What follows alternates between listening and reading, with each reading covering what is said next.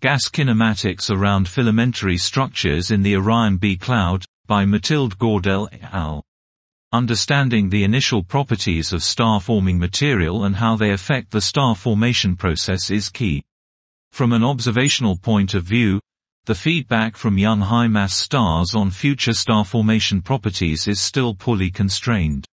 In the framework of the IRAM 30 meters Orion B Large program, we obtained observations of the translucent and moderately dense gas, which we used to analyze the kinematics over a field of 5 deg squared around the filamentary structures.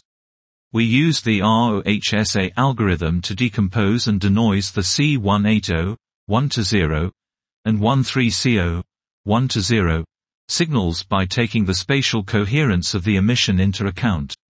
We produced gas column density and mean velocity maps to estimate the relative orientation of their spatial gradients. We identified three cloud velocity layers at different systemic velocities and extracted the filaments in each velocity layer. The filaments are preferentially located in regions of low centroid velocity gradients.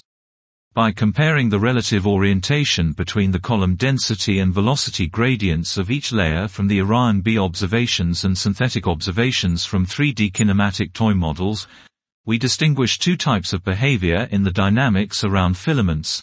I. Radial flows perpendicular to the filament axis that can be either inflows, increasing the filament mass, or outflows and E.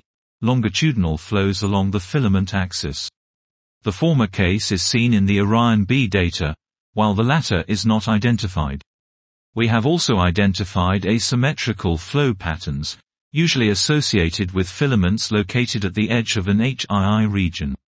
This is the first observational study to highlight feedback from HII regions on filament formation and, thus, on star formation in the Orion B cloud.